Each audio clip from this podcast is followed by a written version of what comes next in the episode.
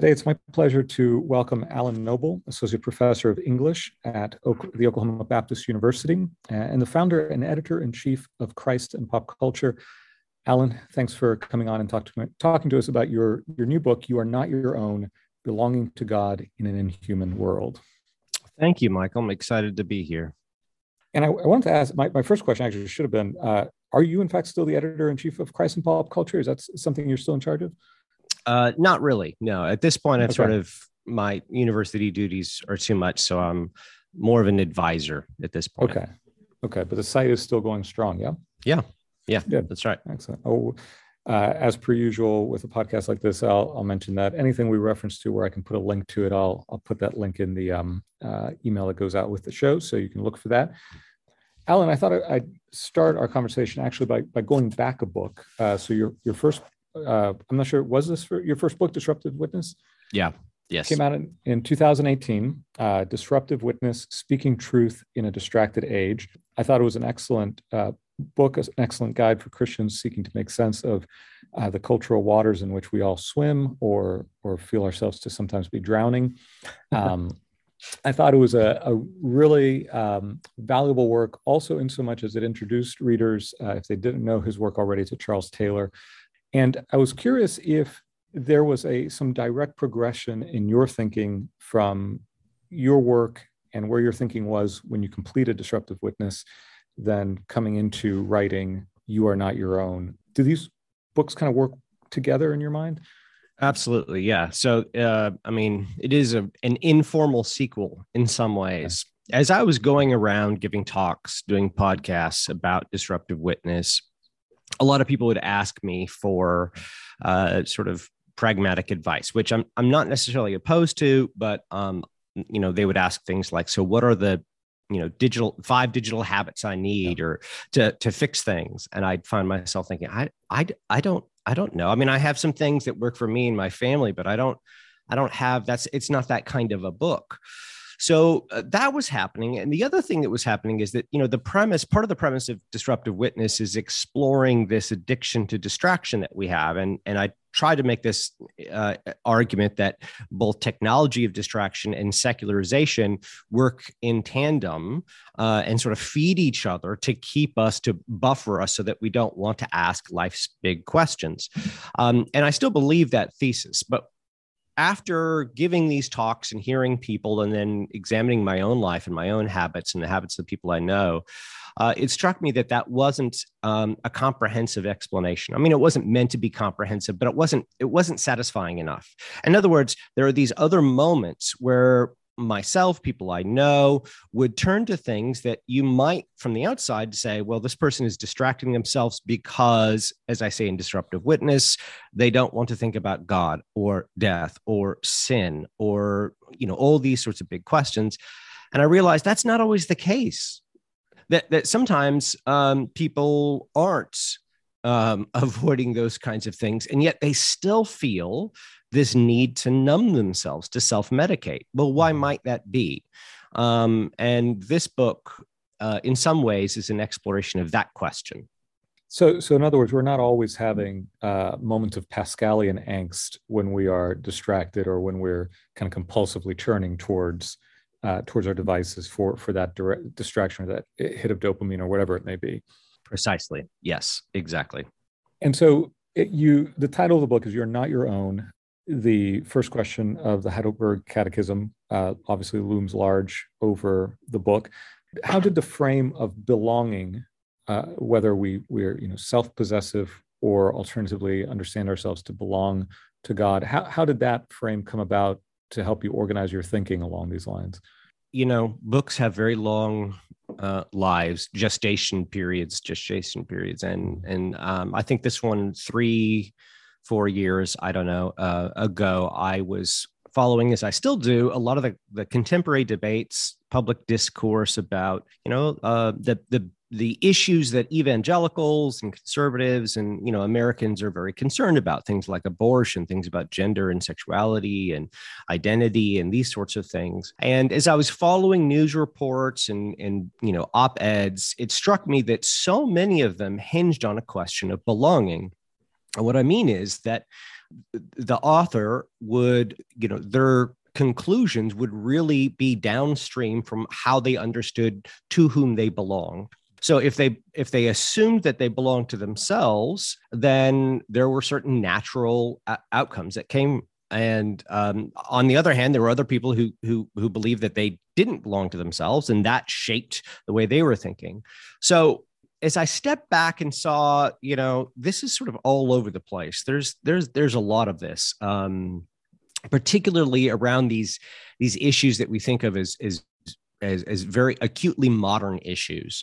Um, it struck me that that that maybe part of the shift in the modern era is a shift to in our conception of of of belonging. The the idea that we belong to ourselves, it seems like um, just a hallmark of uh, liberal, democratic, Western modernity, right? It's you. We are individuals. We enter into uh, relationship with others on a kind of purely contractual basis. We understand ourselves first and foremost as as people with rights before we acknowledge any obligations, and those obligations are mm. always self-chosen. And so, a certain understanding of freedom or liberty I think is entailed in this idea of, of self-possession, right? That I that I belong to myself. But you you also uh, dwell on the fact that that there's a cost that comes with this too. There's a, a price or a burden to self-possession.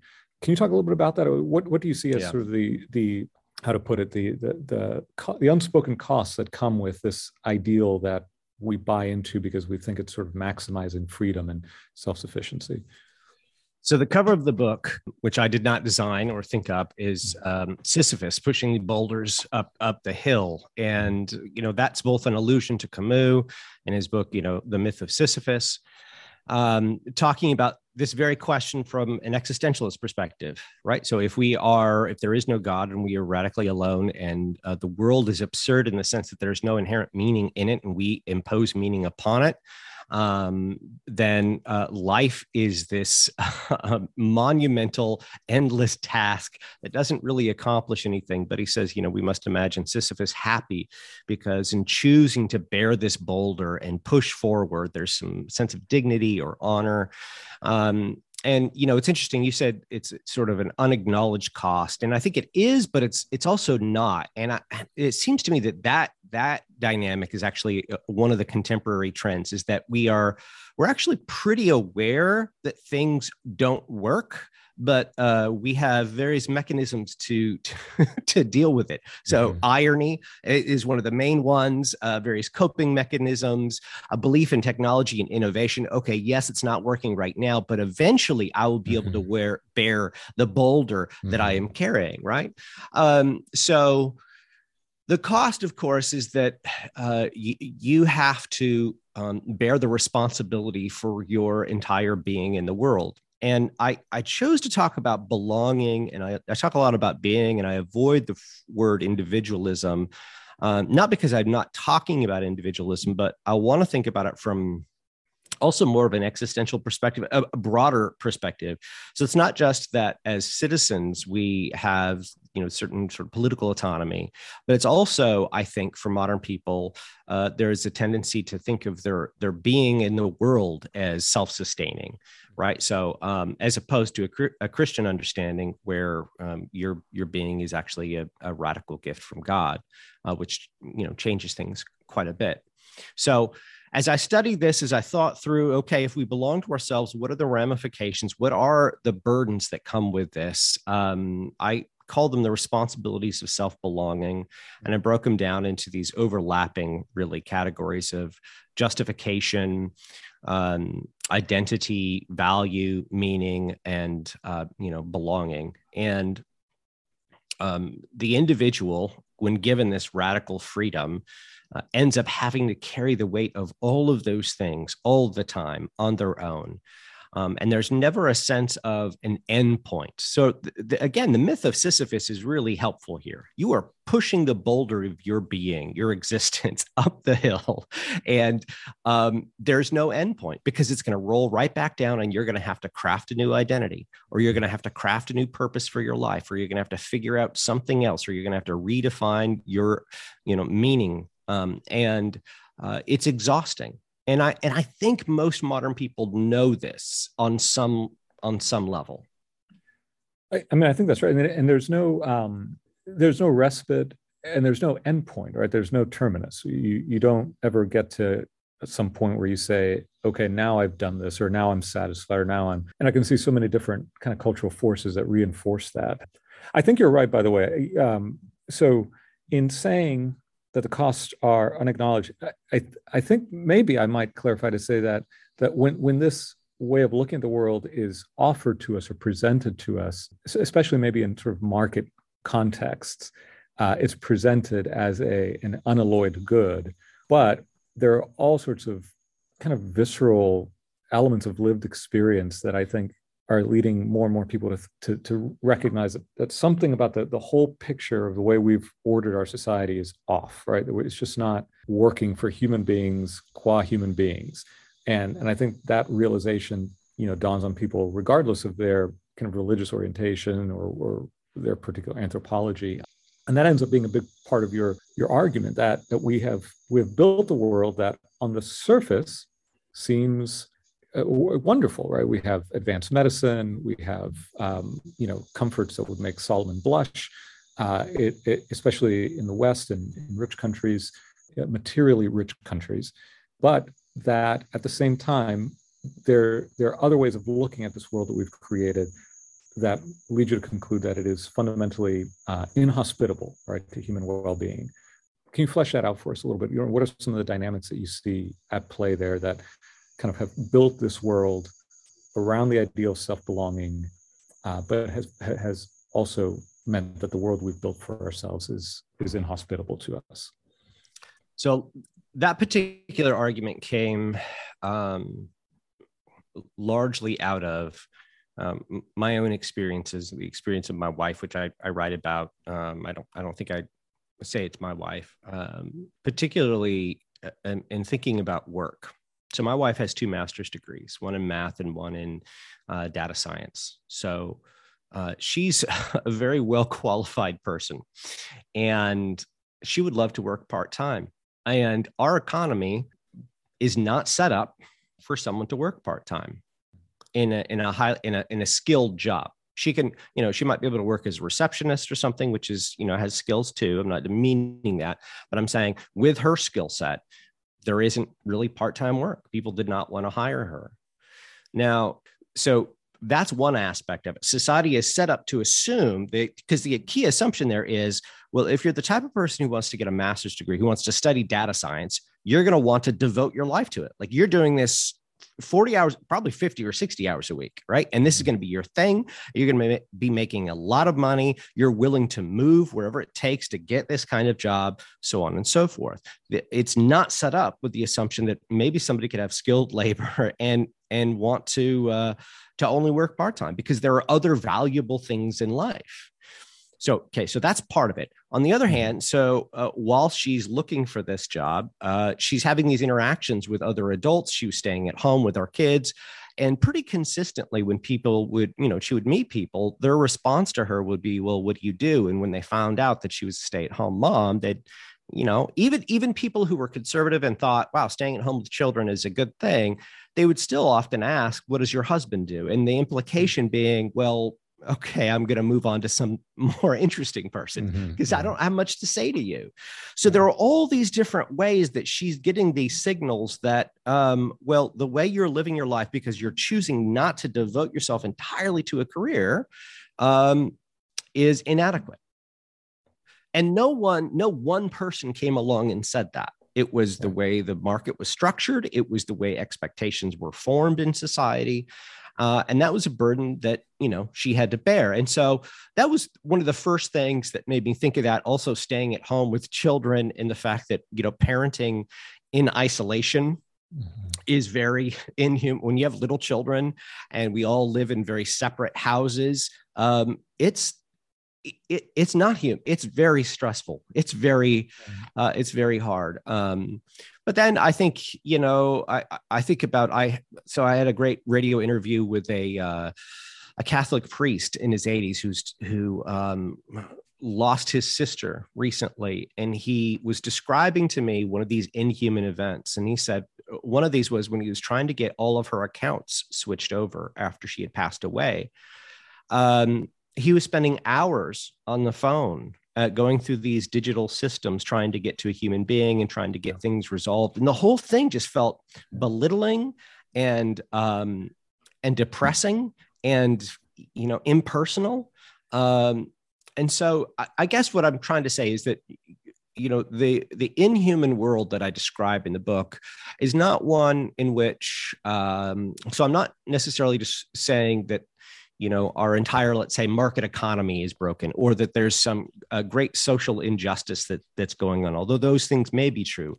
What i'm talking about is lots and lots billions of little things that are based on um, this false anthropology that i think add up to a very wearying life. Yeah the the um so the quote that you have at the start of um, the third chapter, "How Society Fails Us," came to mind. Uh, it's a it's a wonderful set of lines, very powerful by Simone Weil. Um, it, we are living in a world in which nothing is made to man's measure. Uh, there exists a monstrous discrepancy between man's body, man's mind, and the things which at the present time constitute the elements of human existence everything is in this this equilibrium. Um, and that's so powerful because it speaks to this idea that there's a scale a pace that is um, fitting to the human being as a sort of creatures that we are and that the the in, in the countless ways that you articulate um, our society just isn't set up to accommodate that pace or that scale. Um, and so exhaustion uh, is one way of talking about how we feel in this realm. Um, there's a lot of talk about burnout, uh, which I think is just another word for this same realization that even predated the pandemic.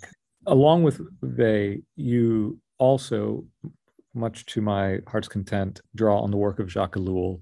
And, and so I'd, I'd love to hear you talk a little bit about how he came into the picture for you and and the kind of work that he did for you in, in terms of making the case and and helping you understand kind of the dynamics you're trying to to describe here yeah i don't you know i honestly don't remember where i was in, introduced it might have been you that introduced me to Ellul. i i cannot remember but it was somebody who um, i was um, you know following online who made a recommendation and so i read the technological society and uh, what Ellul did for me uh, well, there were there were a number of things. You know, one is you, so you read that that quote from Simone Weil, and and uh, I think one of the earlier chapters begins with a, a, a, kind of similar quote from Ellul, where he talks about men being created to walk, you know, ten kilometers a mile, or uh, that probably is way too far, ten kilometers a mile at a certain speed, a human yes, right, speed, right? And now he's you know zipped down the road and all these things, and he's talking about scale. He's talking right. about scale and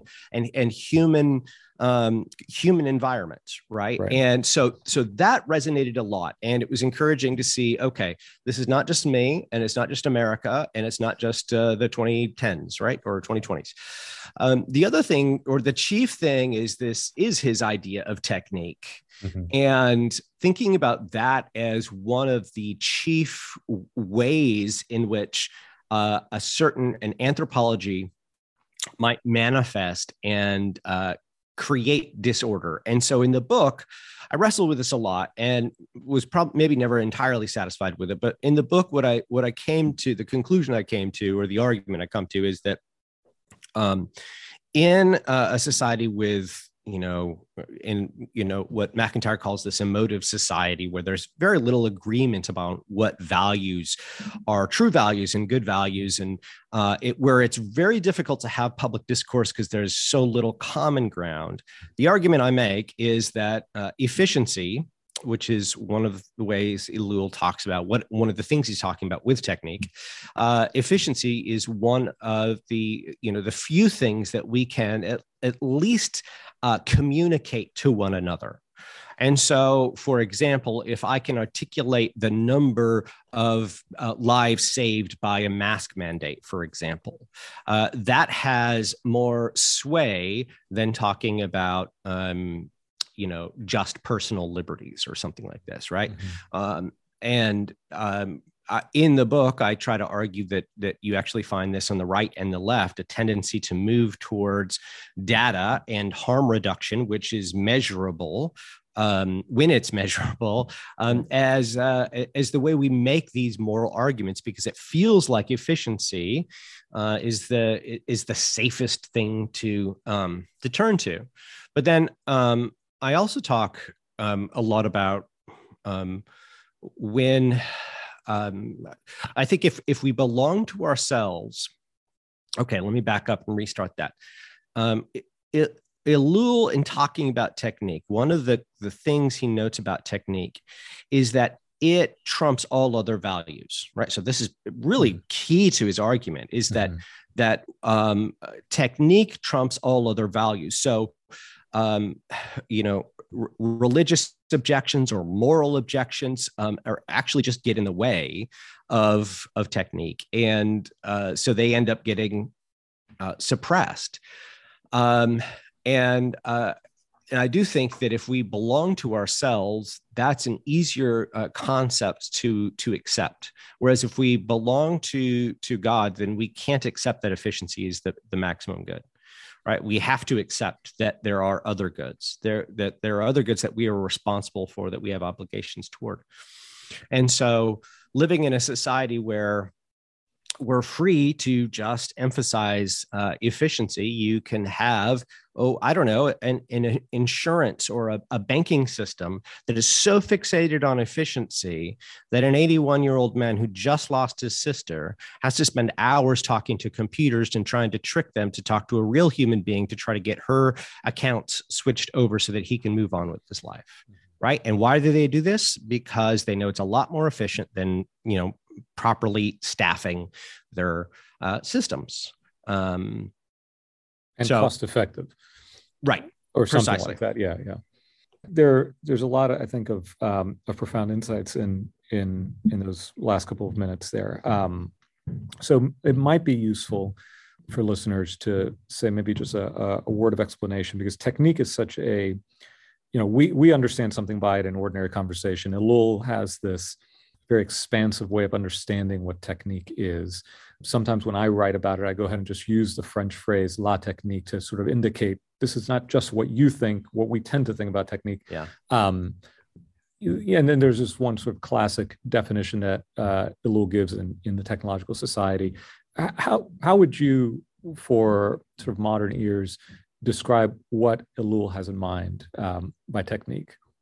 So I think of, of two words uh, methods and efficiency, right? Mm-hmm. So I think of, of his understanding of techniques as um, uh, a constant progress of, of new and new newer and newer methods that increase efficiency over time and so i'll often talk to people um, I, I, think you know in an internet age it's it's it's very easy to see this um, uh, there are a bazillion apps that are just fundamentally through and through about technique. I get ads um, all the time on Instagram, uh, targeted targeted ads, which is another uh, technique, but um, that tell me, okay, you know, here's how here here's the method, the program, the mindset, the diet, the exercise, the um, the spiritual discipline, the uh, you know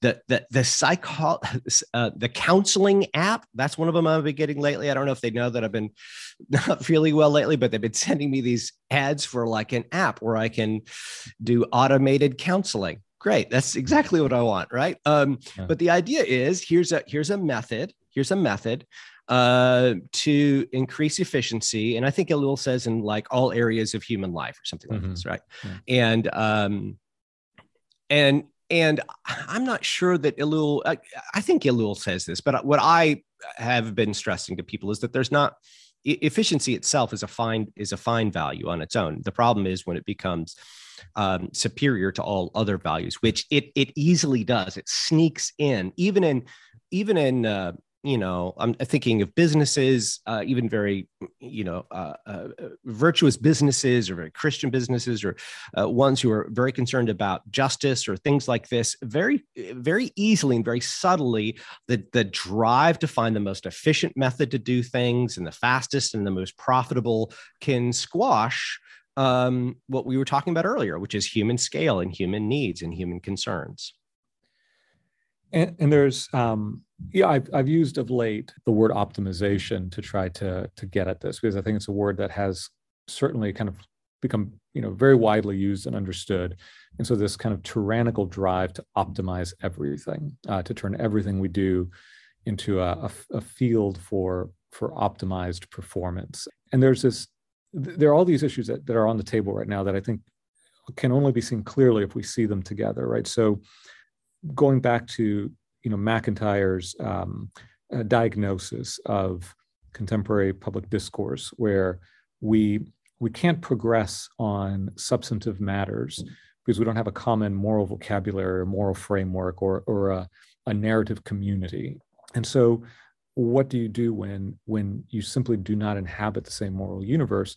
What what fills that vacuum? And you know your your point I think is is quite um, well put that we we turn to what we can measure right? What we can quantify what we can speak of in terms of you know of mathematics and and, and put a number and thus make judgments in that way. And that very very subtly it, it's not just that you know socially it seems to me it's not just socially we lack a common sort of moral framework in which we can have substantive meaningful substantive debates but even personally and maybe this goes back to that idea of, of rolling the stone up perpetually right? And not we don't we, there's no uh, telos that we're aiming for right? There's there's no sense of of, of having a, a clear purpose or framework of meaning that we meaningfulness that we might be aiming towards. And so all we know to do is just to go faster and more quickly in yeah. in in whatever direction right? So it it's it's it's a a kind of a vicious feedback cycle where we reinforce the absence, that absence or, or that sense of self-belonging through a reduction of our, our both public discourse and our own sort of inner practice, you know, our, our, our personal, private, family practices to to technique and efficiency. And, and all of that works seemingly in sync with one another um, mm-hmm. in a way that makes it very hard to imagine to even imagine the alternative yeah. um, which is what's striking to me and, and you you make you give this illustration in the book about how you know even when we are trying to talk about uh, human goods uh, a company for example will will frame its you know uh, family friendly policies in terms of increased productivity right we we yeah. know that uh, well rested workers are more productive for the firm uh, so that even in, in in trying to work against it, we're we're still operating within the frame of technique. And, and I think this is Ellul's genius um, yeah. in recognizing how totalizing yeah. this, this vision is. Yeah. Yeah, and you know, I so I wrote that, and I remember uh, right after I finished the book, I read this interesting article, and I think Harvard Business Review about it was a survey on what um, what employees most what benefit or uh, improvement in the work environment they wanted most and the number one thing people said in their survey was uh, natural lighting and it hmm. struck me like man if if if our business structure businesses are structured so that people just want to get sunlight that that sounds like speaking of human scale like that's problematic on its own but what really killed me was the next paragraph or so uh, the article goes on to say not only you know is this what employees want studies have shown that it impl- improves productivity. And I thought, man, they couldn't help themselves. Like they had to do it. They couldn't just say, it's good to see sunlight. It's it's it's nice it's it's good for us. They had to say it will save the company money. And what's what i try to argue in the book and i think is absolutely true is that um, this this isn't just um, you know about the company trying to uh, to sell it. This is also a, a, way of comforting employees because i do think we have been so trained again efficiency is so totalizing, technique is so totalizing that, that we really do want to know that what we're doing when we're living humanly is also efficient. And if we could do that, then okay, I can take time off with my newborn. Then I can rest on Sunday. Then I can enjoy sunlight or whatever, yeah. which is just bizarre. The, the the the matter of sunlight is really interesting uh, to me, in part because it just yesterday you may have seen this on Twitter.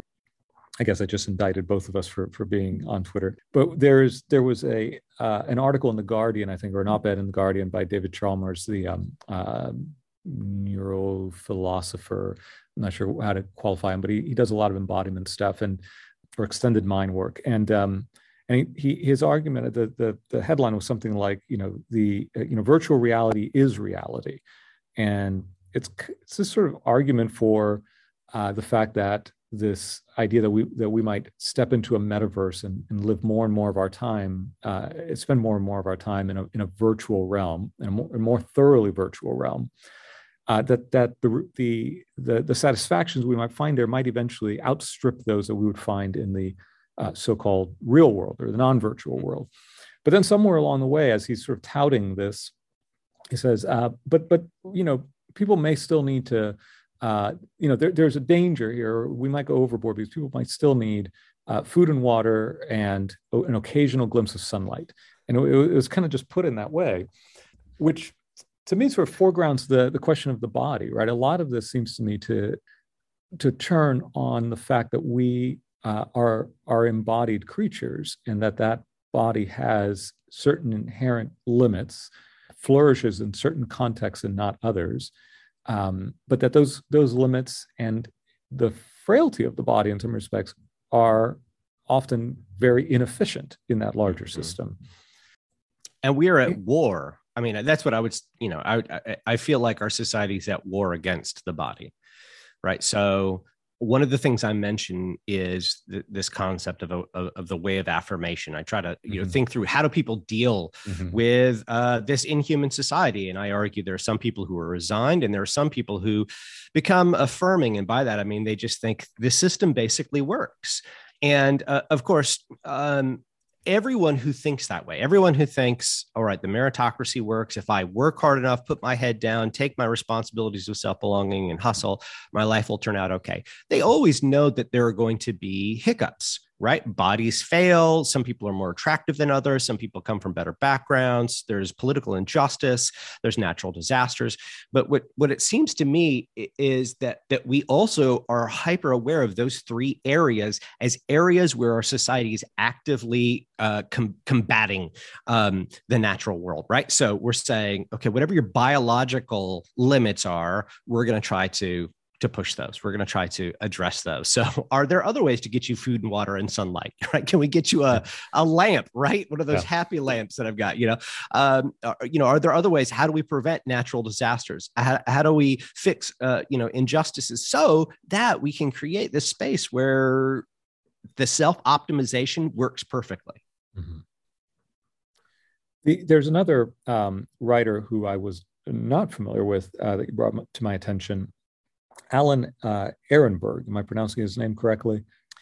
I don't know. Ehrenberg is what I said. You know, okay. I'm not sure. Um, you cite him frequently, and, yeah. and, he's a sociologist. Is that correct? Um, uh, yes. But, and and he's written a kind of uh, history of of depression or or, or mental yeah. health. Um, uh, talk to us a little bit about about about his work and and how that informed your your thinking and your and your um, your argument in the book. Oh, he's fantastic. What what is his book? Um, um, let's see. I should have it memorized. Uh, the weariness of the self. The weariness of the self. Yeah, I was going to say the yeah. burden of the self or something. Yeah. yeah, the weariness of the self. When I saw that title and I was like, that sounds. I I know that. I feel that. Yeah. Okay. Mm-hmm. Well, what the, what is this about? Yeah. So he's incredibly fascinating because he's not a psychologist. Um, but w- what he's doing is a, a study, a really close and sometimes tedious study of basically the source document. So when psychologists over the last hundred years or more have gotten together in these conventions and conferences and journals to talk about what is anxiety what is depression where does it come from how does it function how does how did that change over time um, and he yeah and he explores it in, in in quite a lot of detail. One of the main shifts that he notes is that we move from a um, a, a, view where uh, problems in the human psyche in the human mind are uh, internal conflicts that have to be resolved in some way that that that, that there needs to be this uh, examination of ourselves and our motives and our past and these sorts of things to to untangle and sometimes it doesn't um, it, it never gets completely untangled but uh, that is the work um, there's so that's so a model where there's not really a necessarily a cure, um, but we know that this is at the core of our depression or anxiety. And, and then he charts the way things like insurance companies and pharmaceutical companies and the and the DSM um, all uh, change and shift things so that we're thinking in term a lot about uh, uh, many times in terms of of medication and he finds and this is one of the things i found most fascinating he finds that in, in really in the i think in the 90s he says and and onward when people talk about depression and anxiety they talk about uh, they talk about it in terms of inadequacy and uh, I think inaction. Like uh, if you are depressed, the two things that define it are that you feel inadequate as a person and you feel like you can't act in the world. And what he's actually charted is that hasn't always been the way people have described their experience of depression. So what what changed and he argues a, a, few times that you know it has to do with the self it has to do with the the contemporary burden of being a self which is unsustainable we place this on people and then uh, when they react in a very natural way which is they feel inadequate trying to bear this burden of the self and and that inadequacy leads them to inaction. I can't get out of bed. I can't move right? Then um then we give them coping mechanisms right? That's what we do. We give them coping mechanisms um and often you know the way certain antidepressants and, and, and things were were advertised was you know like uh, you know uh, f- feel like your full self or um, get out in the world. You know this drug what it'll do is the message is it'll it'll help you get out there and be mm-hmm. active right? And this is what you need you know uh, to to solve things. So it's a powerful um, book. Uh, you know a bit dull at times but highly recommend. And, and so I'm, I'm thinking here because the, the last chapter or the last uh, section, maybe not the, the, maybe the penultimate section of Ellul's Technological Society is a section he devotes to human techniques, mm. right? And so the idea is you, we've we've created uh, a world that is uh, sort of ordered around the ideal of, of machine-like efficiency. Uh, mm. it it we found it's not good for people, and so rather than changing the structures of that world that we've built, uh, we we just give people these techniques to apply to themselves yeah. in order to to cope as you say right? To, to survive right? To achieve um, you know minimum viable selfhood uh, in, in, in a world that is you know fundamentally always at odds with the sorts of creatures that we are. And and i think one of the sort of tools if you will that Ellul points to is uh, pharmacology. Uh, mm-hmm. or at least i know that he he you know draws uh, or refers to that in some of his his follow-up work to technological society.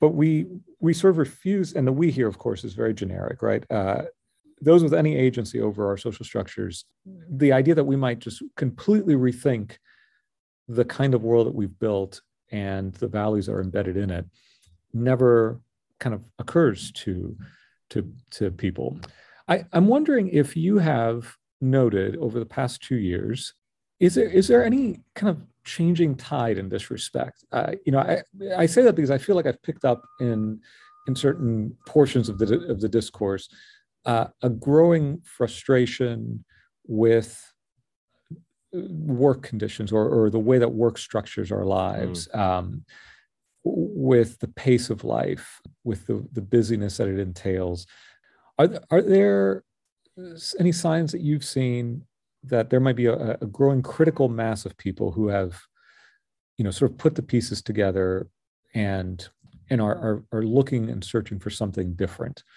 at, at, a more not just at the level of individual techniques right but but at, at a more fundamental level? So we already agreed earlier that um, a lot of these, uh, a lot of the problems are not so much unspoken or unacknowledged after the fact. So the market, when it's presented to us, this radical freedom, it's sold to us as just a positive thing. But very quickly, we realize there are all kinds of downsides. So recognizing the downsides is not new, but it does. I think you're right that uh, there are um, more, uh, uh, you know, collective movements accepting and recognizing um, that there's a problem. So the Great Resignation. Mm-hmm. right that that uh, i don't know if you've written about this i've wanted to write about this in connection to the book and i just have not had time because we live in a hectic world. Mm-hmm. Um, but but it seems to me that that at least part of the equation, part of the you know the, the, reality of you know why so many people are just resigning from jobs is that we have so many jobs that are fundamentally meaningless.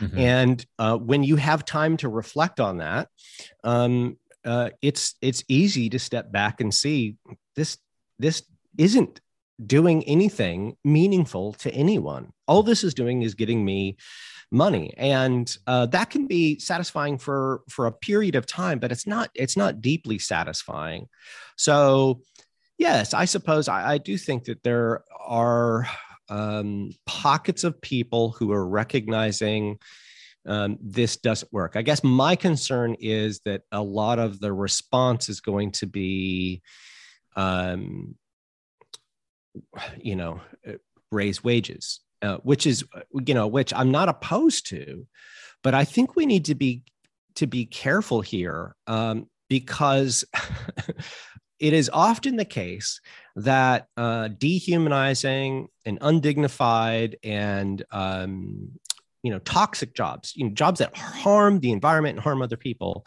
uh, perpetuate because they pay well enough right? And so what can happen is the the employee thinks uh, I, I, will put up with the meaninglessness of this um, because I can feed my family, and it's good to feed your family. Um, so what I've seen a lot of people talking about the Great Resignation, what I've seen a lot of is okay, well, we want, um, you know, we want want higher pay, and I'm again, I'm not necessarily opposed to that, but I'm concerned that what that can do is obscure the more basic problem behind it. Yeah, and I, I, think you're right. I think that we we, we need to be careful. Um, at least I find myself wanting to be careful. Uh, you know, it's it's one thing for somebody who has um, you know uh, some kind of you know, robust community and resources that not who's not living in a in a state of constant precarity to be able to to rethink their conditions of labor and work and, and rethink the place of work in their lives. Um, it's another thing for somebody who who's you know only able to you know eke out a living and pay rent and feed their kids. You know the, the in other words the there there are differences in where people are in a socioeconomic ladder so to speak that that affect their ability to respond to yeah. um, the the the kinds of disorders that we are yeah. we're, you know we're identifying. And then and then yeah so having said that though there the the more i guess you know what what has encouraged me a little bit is that there's in some cases at least it seems some more attention being paid to, to more fundamental questions. So not just you know is does this job pay enough?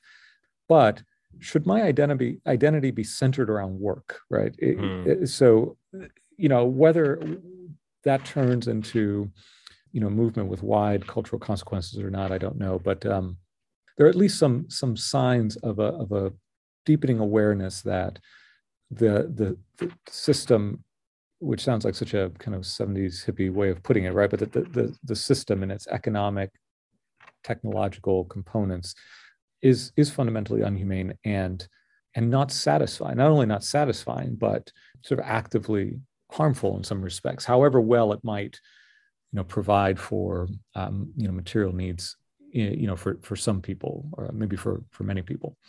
Obviously, I want to get to the second half of, of the book. A lot of what we've talked about, you know, dwells on your diagnosis in the first half of the book. But of course, the the answer is you are not your own, but belong to Christ. This is the answer to the Heidelberg Catechism, question one. And and you're not offering us a technique. And I really appreciated, you know, that that acknowledgement uh, in that last I think it's the, the last chapter, the penultimate chapter. Uh, what can we do? So, what, yeah, what can we do? Where, where did you come out? And, you know, you have a whole chapter that I think is uh, kind of reflecting on the answer to the first question of the Heidelberg Catechism. Help us think about how reframing, even as, as, as Christians who, who may sort of affirm these things intellectually, how we might better understand these things with our heart in a way that that makes this reality uh, more powerful for us in in counteracting these pressures and tendencies and sort of default settings of society that that are built upon the idea of self-belonging yeah so boy this was um this was tough the, mm. the second half you know the the diagnosis is always easy right yeah. this is true with the first book too right it's easy yeah. to be like well this is all awful um, but but but so what right that's the yeah. real question and I knew that I couldn't offer a technique, and uh, I, but I needed to offer something meaningful because I think that's actually the space mm-hmm. where uh, where Christians um, where the gospel, where Christianity, the Christian tradition, however you'd like to frame it, leaves us,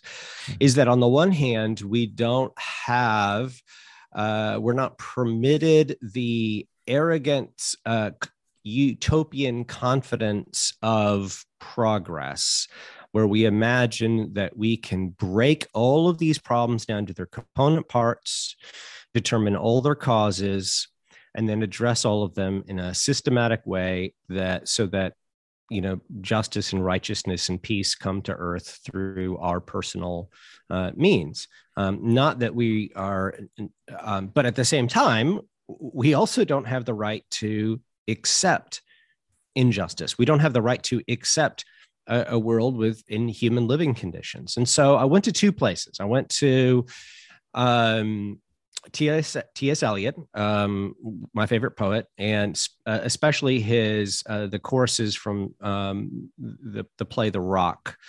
Um, and these poems, um, these choruses, uh, uh, t- tend to do with the theme of the contemporary city or the modern city. And Eliot, of course, was very concerned about really all of these issues because, as we know, none of these issues are, are new. They've been sped up, they've accelerated um, in the contemporary world. But, you know, Lewis and Ellul and uh, many others were dealing with these questions right after the Second World War, as Eliot was, um, and during the Second World War.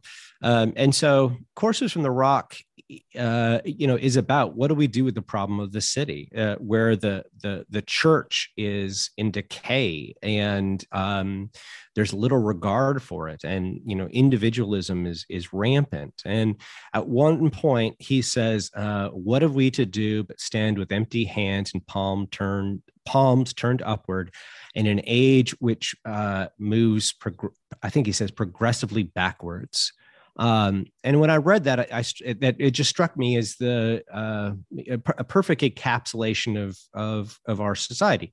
Uh, we are our society that moves progressively, um, but also the progression is, is is backwards. It's less human, less towards the idea, the ideal that we were created for.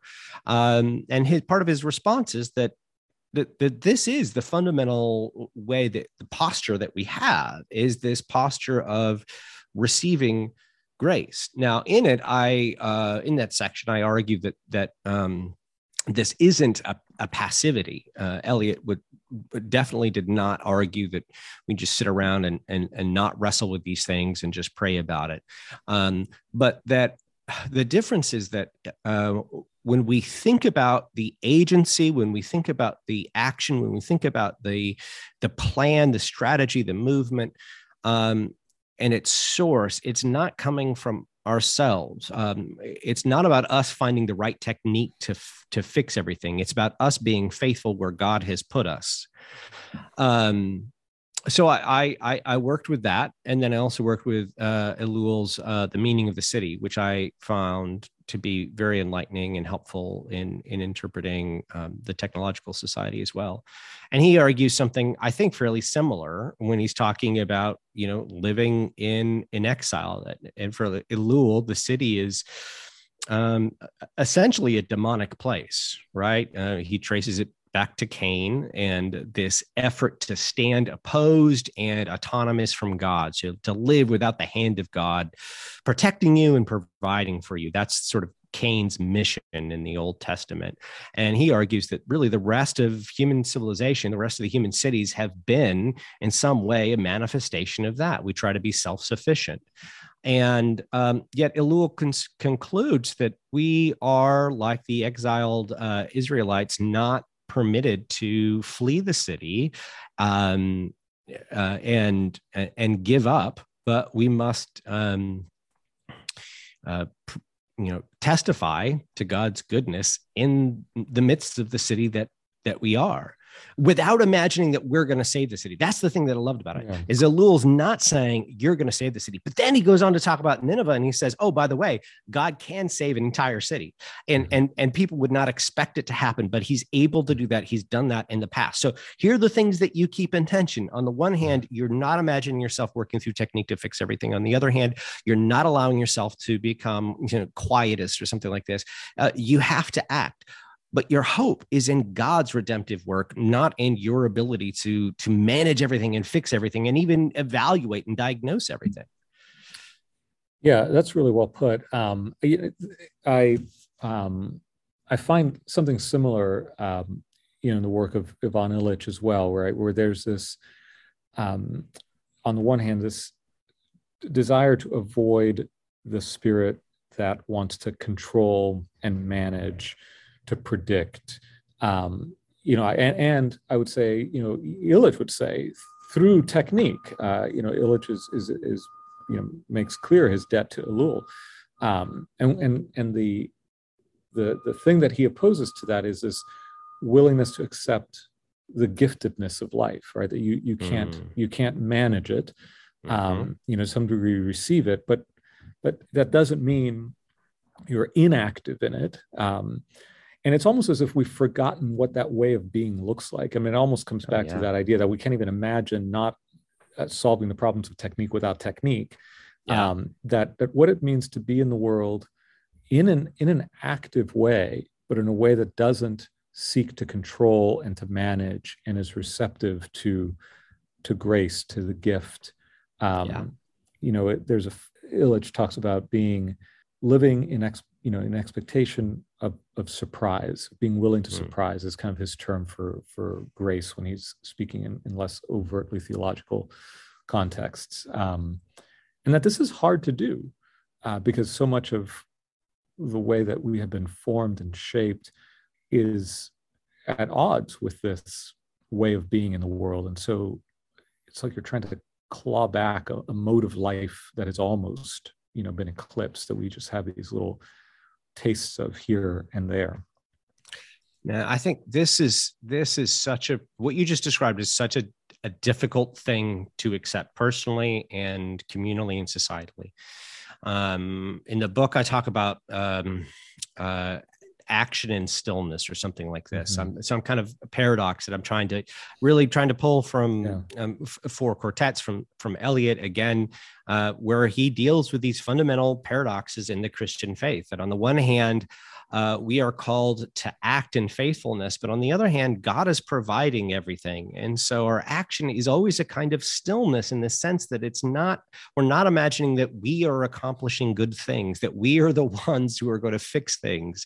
Um, so this, this sense that, um, we can rest and that, and i do spend i try to spend a lot of time talking about rest because i think this is one way we mm-hmm. can sort of form these habits that maybe push back against this because when we're resting we're saying um, i don't have to hold up my existence mm-hmm. like I, I, mean that ontologically and economically and mm-hmm. sociologically all these things i don't have to hold up my existence like i could take a nap not so I can be more productive, but just because I can rest and God will take care of my family and the mm-hmm. world and my house and all these things.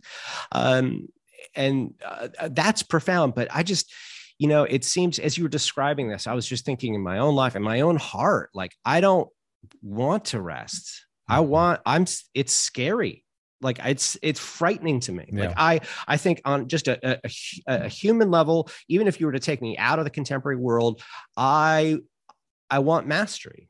Mm-hmm. Like I want to know that I'm okay because I've hustled and I've worked hard enough and I've protected myself and um, provided for my family and all these sorts of things. I don't. I, I, I.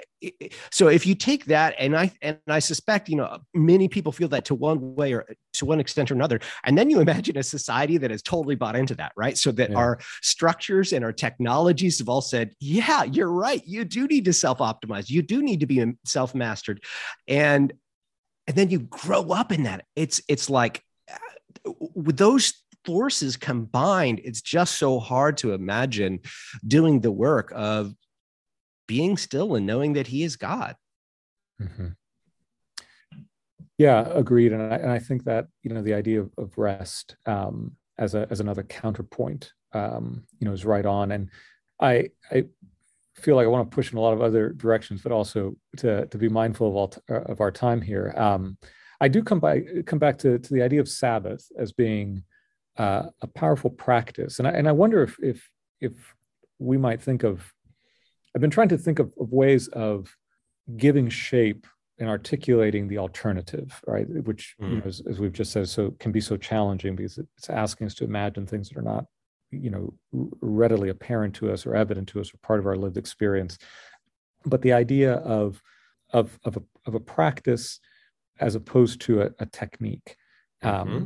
you know one where you're you're you're not exerting control through the practice you're allowing the practice to shape you. And and sometimes that practice involves things like stillness or solitude the cessation of labor where they're it's they're almost like counter technique or anti techniques mm-hmm. um, and i think the christian tradition certainly offers us a lot of resources that we can draw on there however hard it may be for us to to begin practicing uh, or taking these seriously or i don't know giving ourselves over to them in that way I think you know uh, Josef Pieper is somebody mm-hmm. else I turn to, yeah. and his idea of leisure, mm-hmm. um, I think, is an anti-technique, just the way mm-hmm. you described it. And for him, at least one of the marked features. I mean, he says one thing: leisure is always rightly done; it's worship.